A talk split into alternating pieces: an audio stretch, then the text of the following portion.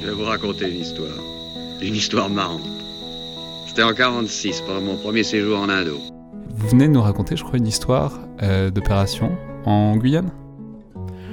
En rentrant d'Afghanistan, quelques, quelques jours après, on est rentré en, on est rentré en novembre.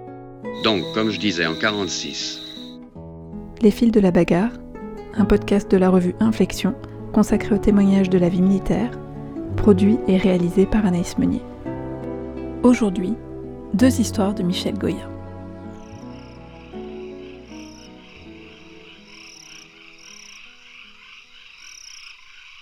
Rwanda, mille neuf cent quatre-vingt-douze, au pays de Tarzan.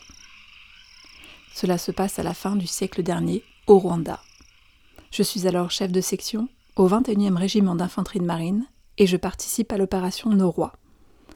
Avec mes marsouins, nous passons la plus grande partie de notre temps dans le nord du pays à aider les forces armées rwandaises à combattre leurs ennemis du Front patriotique rwandais. Au cours de l'une de nos nombreuses pérégrinations, nous nous retrouvons dans la chaîne des volcans qui longe les Grands Lacs.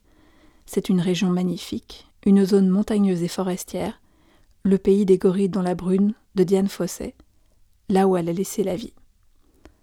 Ces gorilles, nous les rencontrerons un peu plus tard, mais c'est une autre histoire. Après plusieurs heures de route, à bord de pick-up Toyota usé jusqu'à la corde, nous arrivons sur une ligne de crête. Nous sommes au milieu de l'après-midi, j'ordonne de creuser des postes de combat avant la tombée de la nuit.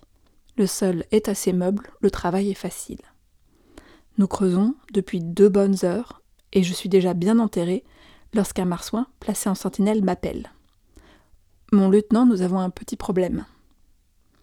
Je me redresse, sors de mon emplacement, et dans le crépuscule, je distingue une vingtaine d'hommes, plutôt petits, nus ou en pagne, qui nous menacent avec des arcs et des saguets.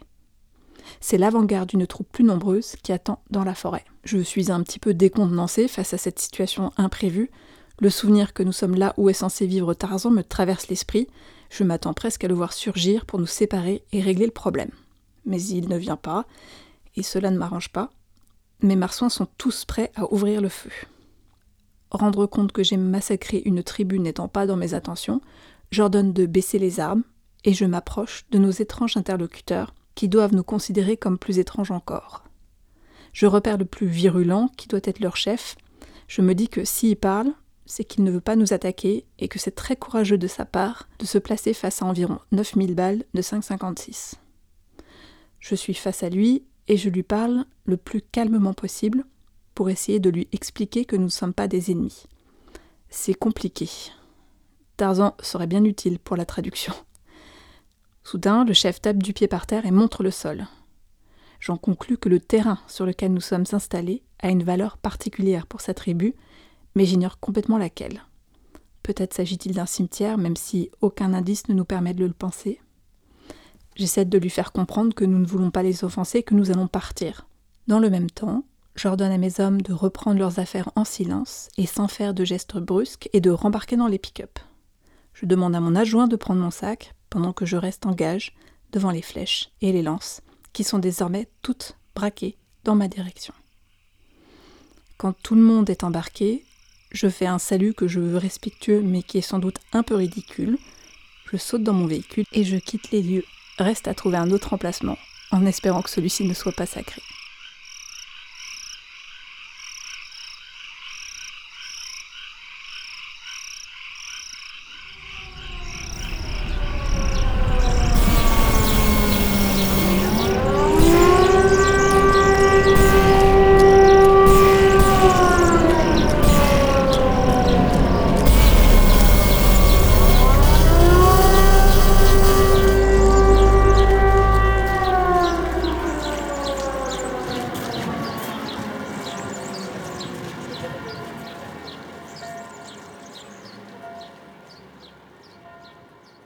Sarajevo, mille neuf cent quatre-vingt-treize. Nous sommes le deux octobre mille neuf cent quatre-vingt-treize dans Sarajevo assiégé. Des centaines d'obus tombent chaque jour sur la ville et des tireurs isolés, regroupés sous le terme de générique de sniper, sont partout en embuscade. Certains d'entre eux sont bosno-serbes, venant de l'extérieur de la ville, surtout des immeubles du quartier de Gorbavica, qu'ils tiennent et qui forment une poche au sud. D'autres viennent de l'intérieur même de la ville, en particulier de la zone où nous sommes installés, qui est tenue par des mafieux. Ce jour-là, un sniper frappe un de nos soldats, un mécano, qui réparait un V A B au milieu du site où nous étions stationnés. Cela faisait plusieurs semaines que ça n'était pas arrivé. J'apprends l'attaque par un appel sur le réseau de Motorola qui équipe tout l'encadrement. Je suis alors officier adjoint à la compagnie. Une promotion en feu, après la perte du commandant d'unité, grièvement blessé quelques mois plus tôt.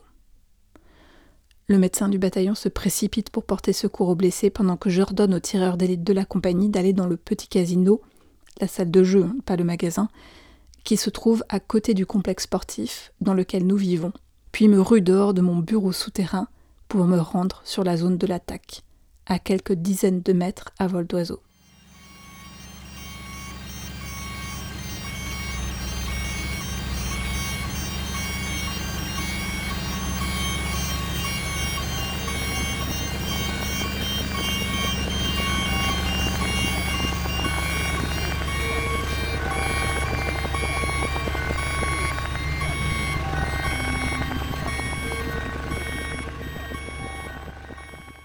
À mon arrivée à Sarajevo au mois d'août, j'étais chargée de la protection du site contre les snipers. Je reprends du service. Sur place, j'ai juste le temps de voir le V A B sanitaire évacuer le blessé vers le bloc chirurgical. Il a pris une balle dans le ventre, mais sera sauvé. J'ai avec moi un viseur laser qui sert surtout à mesurer les distances. Je me mets exactement à l'endroit où se tenait notre marsouin, dans la même position. J'ai une carte à la main.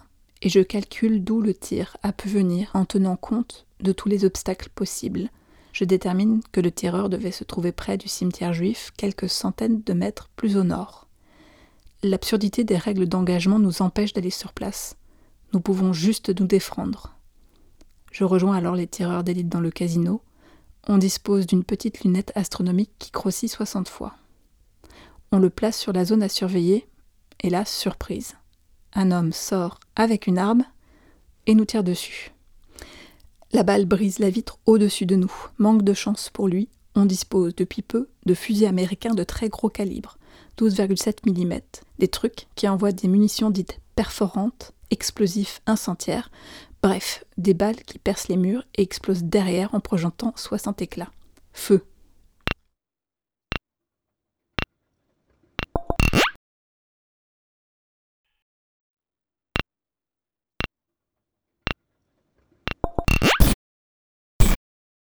Rétrospectivement, je me dis que j'aurais dû doubler le coup.